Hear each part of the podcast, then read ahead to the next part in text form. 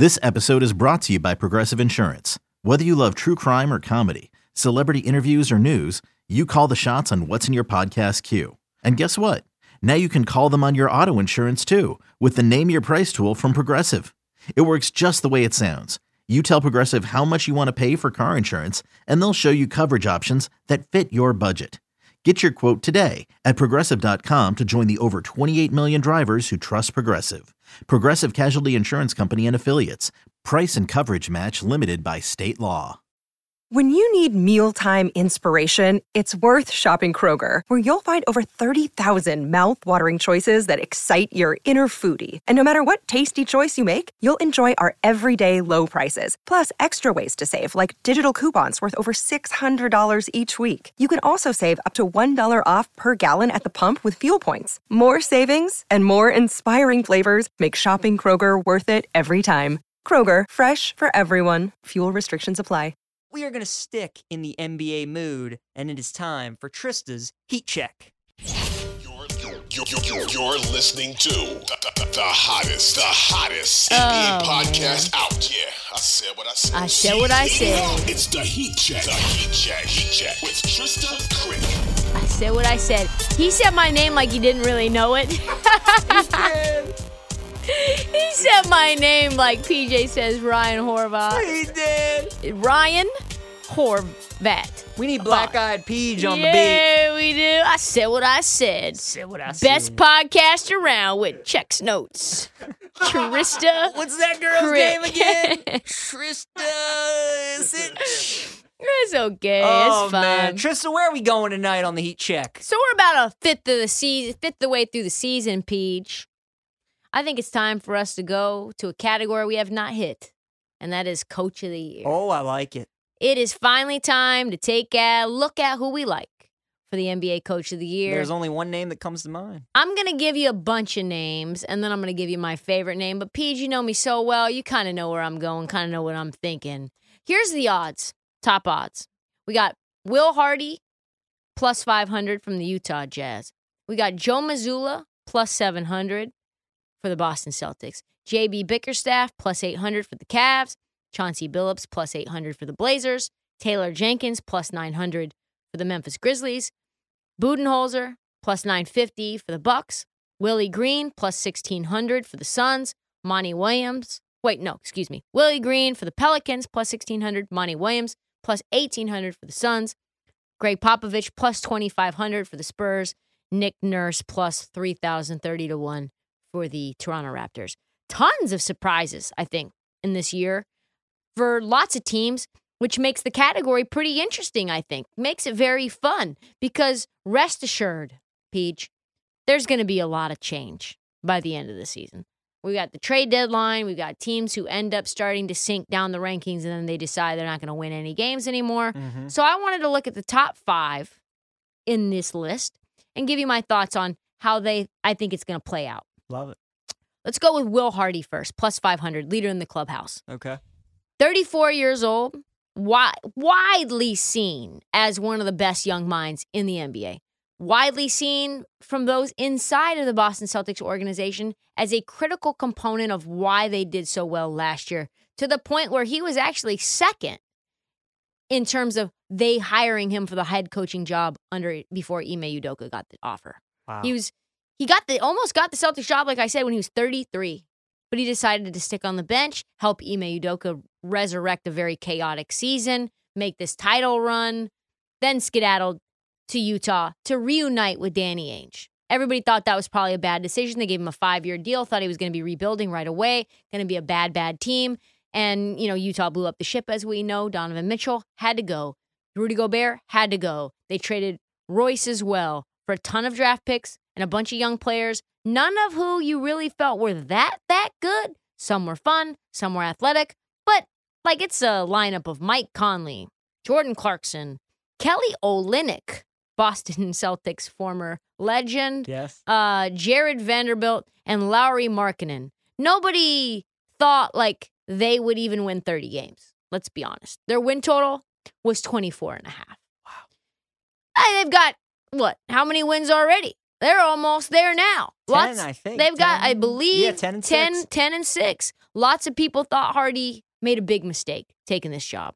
Mark Stein dropped this profile of him, noting that a bunch of insiders thought that he screwed himself by taking the Utah job because of the Ime Udoka situation was going to blow up and he probably was going to be the man that they wanted to take over once the scandal went public. But since Hardy got his start in San Antonio, he coached under Pop for six years. They thought some somehow, some way that when Popovich retired, that maybe he could be the head coach of the Spurs. And here we are.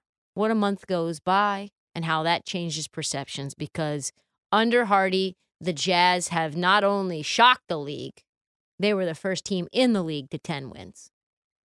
The way that it's been going, everybody's singing his praises. They're beating good teams. When they lose, like they did recently to the Sixers in Philly, Joel Embiid had to drop casual 60 points, 59 points. Mm-hmm. There's upside. No one expected anything from him. If they finish 500, there's going to be a lot of support for him to win Coach of the Year. I like the starting lineup, but here's the downside: Danny Ainge is going to be trading some pieces away. This For is sure. he's just going to right. We've got Jordan Clarkson who wants out, Mike Conley right there, Kelly Olynyk right there. There's just three, four guys who you could see very clearly going to another team. Mm-hmm. I could see another scenario where this team is at or above 500 and then they still sell at the deadline. Meaning that coach of the year candidacy kind of sinks right away.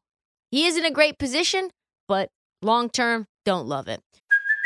Hey, it's Kaley Cuoco for Priceline. Ready to go to your happy place for a happy price? Well, why didn't you say so? Just download the Priceline app right now and save up to 60% on hotels. So, whether it's Cousin Kevin's Kazoo concert in Kansas City, go Kevin, or Becky's Bachelorette Bash in Bermuda, you never have to miss a trip ever again. So, download the Priceline app today. Your savings are waiting.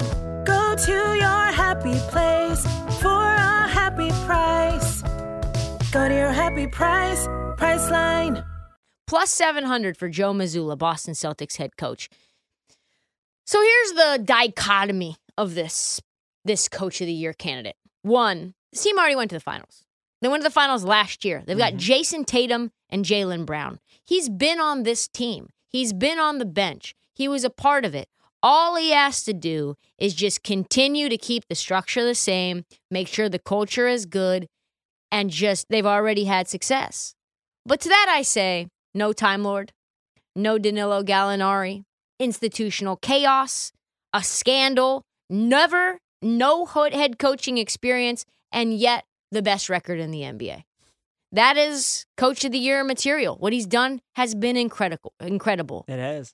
What's bad about Mazzulla? There's a ton of pressure in Boston to repeat the success that Udoka had in his first year, right? Boston's averaging the most made three pointers in the NBA to date. That shooting probably not sustainable. Probably some regression coming for that.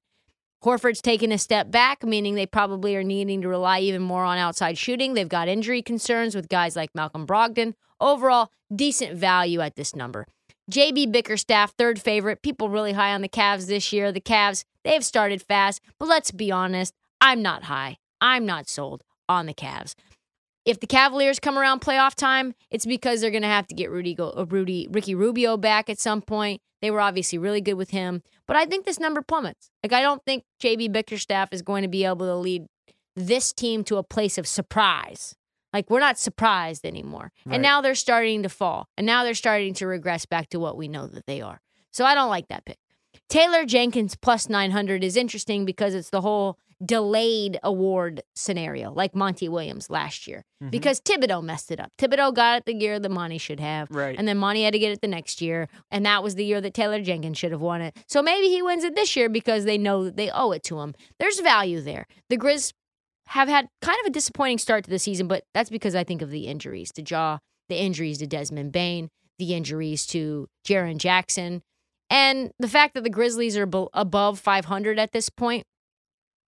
That's pretty much a miracle, considering that their one, two, three scorers have all missed so much time. And I watched them without those three, and it's abysmal. That's a reason. That's kind of a reason to like Jenkins this year. And he's due. Like I said, he's due. The downside injuries, more of them. If anything happens to Ja, if anything happens more to Bane, this team plummets. Absolutely plummets. Tons of ifs on Jenkins.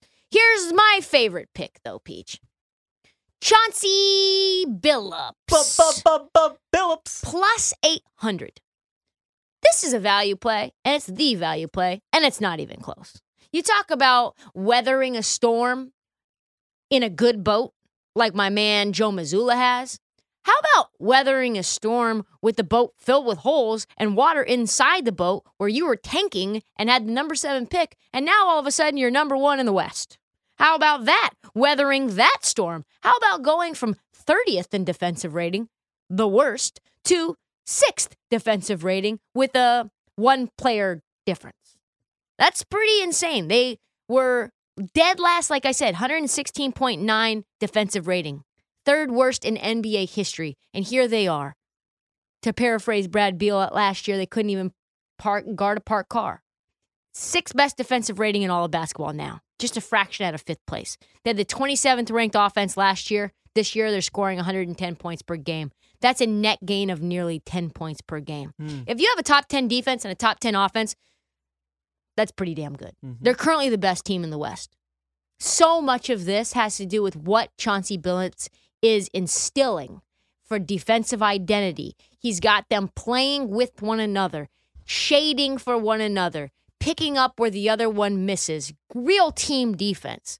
Front office giving him the pieces that he needs for him to succeed. This team is young. They're very athletic. They're filled with guys with 40 inch verticals and positive wingspans, and that's where the value is. Jump on it now. Jump on I it now. that. It's the only number is going to go down. Barring disaster, I think this team could maybe make it to the Western Conference semifinals or finals. Long shot, long shot before we go. Long shot. Mike Brown, 30 to 1. I know you're tired of hearing about the Kings. I know. You're nowhere as sick of it as you're going to be because this team is going to continue to win, Peach. And if the Not kid, tonight. if the Kings finish in the top four, top six by some miracle, there is going to be so much support for Mike Brown because he's got him playing fast, he's got him playing loose, and in crunch time, Peach, they're playing defense, and it, you know what that means? Fire up the purple beam. Mm, I do like that. I do like that. I'm totally with you on your two picks.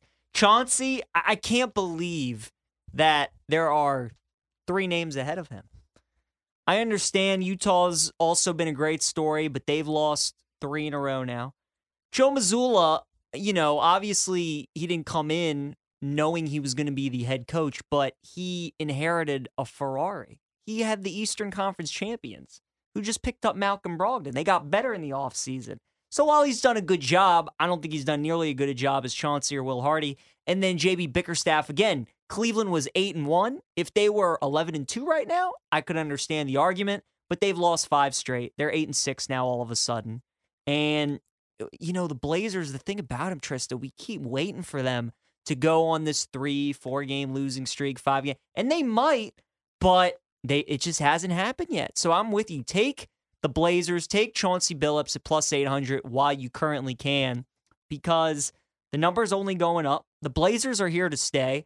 They're, you know how we talk about Minnesota Vikings or frauds in the NFL and like, Yes. yeah, they've beaten some good teams, but not convincingly. The Blazers have beaten good teams and have done it convincingly to Yeah. the point where like, yeah, the, this this team's good. They are good. So I love that. And then look, Mike Brown with the Kings, if they keep winning, if they keep scoring points, if they somehow manage to win the Pacific Division or finish like a game back of Phoenix or two games back, I think he's absolutely going to be in the conversation. I agree. I so agree. I like both thoughts. I absolutely do. I think you're right on the money with both of those. There's really nobody else. Maybe the other guy possibly to look at is Jacque Vaughn of Brooklyn at 22 to 1 because of just how they would have a- to be so good. That's though. the thing. They would have to be so good. They'd have to win. They'd have to go on a stretch where they go like 20 and 5 over like a 25 game stretch. Indeed. They got to get super hot. And the fact that Mike Brown is at 30 to 1 and he's at 22 to 1 again speaks to just the value on Mike Brown. So I- I think I think the Kings are great. overlooked, but we're not going to allow that to take place anymore. No. No, we're not. That's we've already moved lines just by ourselves. I- Literally, I'm convinced. I don't I don't like to think that that happens because there's so many other things at play. But we're now 2 for 2. Russell Westbrook and the Kangs. Like immediately, like the next day, where Mm-hmm. minutes later I tell someone to take something and all of a sudden, ooh, a little steam. It must take like 3 3 bets for the books to be like, "Ooh, we got to move these lines." Like 3 bets is all it takes.